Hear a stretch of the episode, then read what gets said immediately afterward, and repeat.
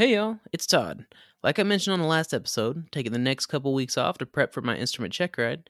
Uh, but I recently had the opportunity to guest on another podcast, uh, talk a little bit about history of flight, and I wanted to share that with you. So it's called the Food for Thought podcast. That's food, the number four, and thought, T H O U G H T. Uh, if you enjoy history, philosophy, science, that kind of stuff, go check it out. Uh, Jonathan over there, he's got a little something for everyone. Uh, so here's a short clip from our conversation. If you enjoy it, I'll link to the full episode in the show notes, and uh, go check it out and listen to some of the other episodes while you're over there. So, who would you really give the most credit to for the uh, early 1900s, late 1800s of the innovation of the plane? Would you give that to someone like Langley, or who do you attribute like the kind of creation of the airplane? I don't think I can, honestly. Um, Okay, it's because it really was such a, a group effort. yeah, Um, if I had to pick someone, I think Langley had.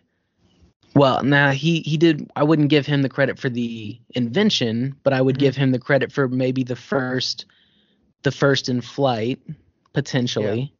He didn't, but he had. He definitely had something that could have worked with if he had the money had kept coming in, and he hadn't gotten discouraged.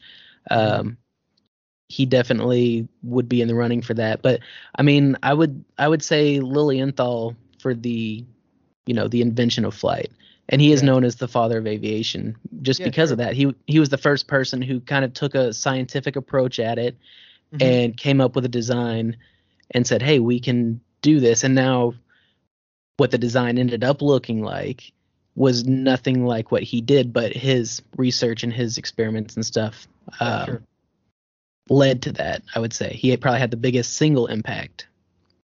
Okay, so what do you think about um like Leonardo da Vinci's uh his kind of stabs at flight? Do you think those ever stood a chance? Like the the ornithopter or whatever yeah, like it was the called. Um, you know, I I don't know a whole lot about that. I know he I think he was one of the first to kind of design something. I don't think it's it's not really clear if he ever Actually got it to work or not. Yeah. right, right. And um I would think probably he didn't. I Um wouldn't, I wouldn't assume so. I'm I couldn't I've like looked at the schematics and I can't figure out how it was supposed to fly.